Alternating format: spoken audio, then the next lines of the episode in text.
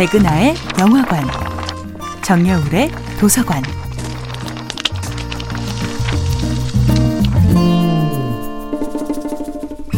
안녕하세요. 여러분과 아름답고 풍요로운 책 이야기를 나누고 있는 작가 정여울입니다. 이번 주의 작품은 노틀담의 곱추의 원작 소설 빅토르 위고의 파리의 노틀담입니다. 에스메랄다는 단지 아름다운 외모뿐 아니라 사람들을 사로잡는 신비로운 매력을 가지고 있습니다.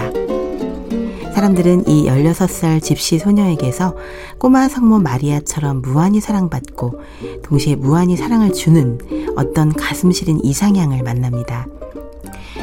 얼떨결에 그녀와 위장 결혼을 한 그랭그와르는 그녀의 빛을 아주 가까이서 관찰할 기회를 가집니다.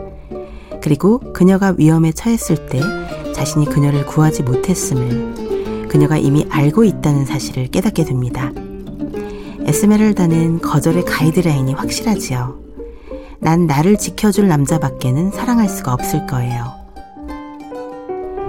알려지지 않은 출생과 기형적인 체격이라는 이중의 숙명에 의해 영원히 세상과 격리된 카지모도, 이 가련하고 불쌍한 카지모도는 자기를 그 그늘 속에 맞아들여준 성당의 벽 너머로는 이 세상 그 어떤 것도 본 적이 없습니다.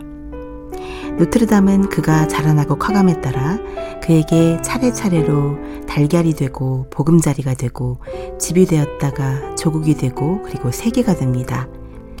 점점 더 카지모도는 노틀담 성당과 닮아가고 그 속에 틀어박혀서 마침내 그것의 일부를 이루기에 이르렀습니다.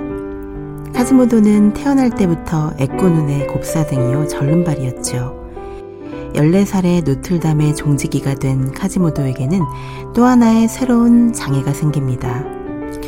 종들이 그의 고막을 찢어서 그는 귀머거리가 되었던 것입니다. 애꾸눈, 곱사등이 절름발이 그리고 귀머거리까지 이 모든 것이 카지모도를 규정하는 장애입니다.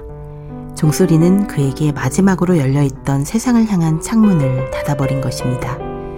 눈에 보이지 않는 더 큰 불편함은 바로 카지모도의 우울증입니다. 소리의 문이 닫히면서 카지모도의 영혼 속을 스며들던 단 한 줄기 기쁨조차 사라져버립니다. 그의 영혼은 이제 깊은 잠 속에 빠져 있었습니다. 그 어떤 소리도 빛도 슬픔도 기쁨도 그를 깨우지 못했습니다. 그런 그에게 에스메랄다는 태어나 처음으로 맛보는 햇살 같은 존재로 다가옵니다. 정여울의 도서관이었습니다.